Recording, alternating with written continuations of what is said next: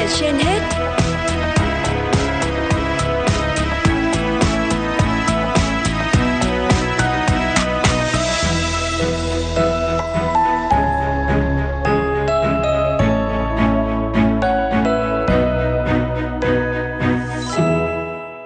Kính chào quý vị và các bạn.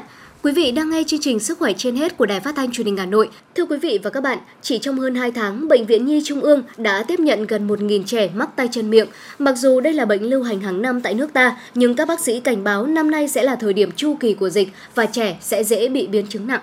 Tay chân miệng là bệnh truyền nhiễm cấp tính, lây từ người sang người, dễ gây thành dịch do virus đường ruột gây nên. Hầu hết các bệnh nhi trên dưới 1 tuổi mắc bệnh tay chân miệng, ban đầu gia đình đều không phát hiện ra hoặc nhầm lẫn với các bệnh khác. Dung giật nhãn cầu hay là giật mình và yếu trì là những triệu chứng nặng của trẻ khi mắc tay chân miệng. Anh Trần Văn Linh và chị Đỗ Thị Vi Anh, người nhà của bệnh nhi cho biết. gia đình cũng chủ quan thấy nó nổi man ở chỗ à, nổi man ở ngực này thì gia đình cũng chủ quan là theo con là hay bị dị ứng thời tiết ấy thì cũng cho con đi ờ, khám lại thì ờ, uống thuốc dị ứng thời tiết con đã hay lặn cho nên là gia đình cũng chủ quan quá nên đến tối thì con có biểu hiện lạ và ôm chầm bố như này lúc nào cũng ôm cổ ấy thì là sợ ấy.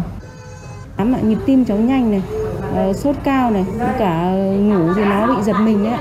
Thì bác sĩ bảo là chuyển độ 2B rồi, thì là cho cháu nhập viện đến đây.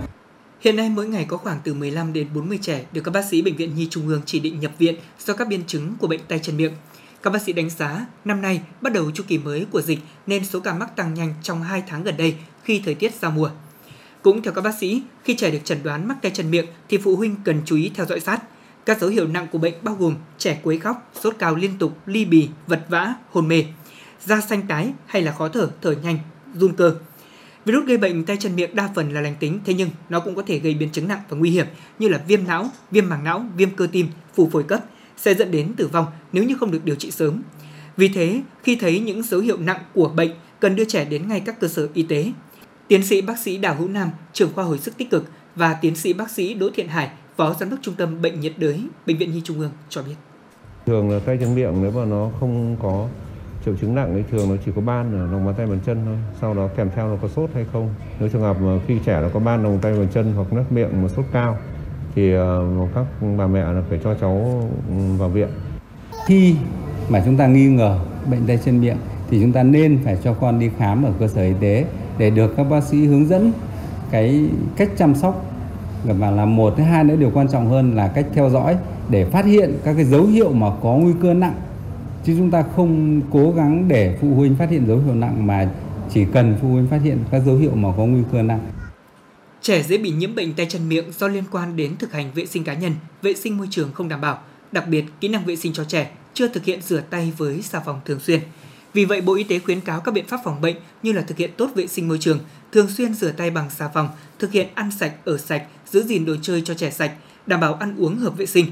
Các cơ sở giáo dục, đặc biệt là tại nhà trẻ, trường mẫu giáo phải có đủ các phương tiện rửa tay, xà phòng, hướng dẫn trẻ rửa tay thường xuyên, vệ sinh lớp học, làm sạch bề mặt bàn ghế học tập và đồ chơi hàng ngày bằng xà phòng hoặc các chất tẩy rửa thông thường.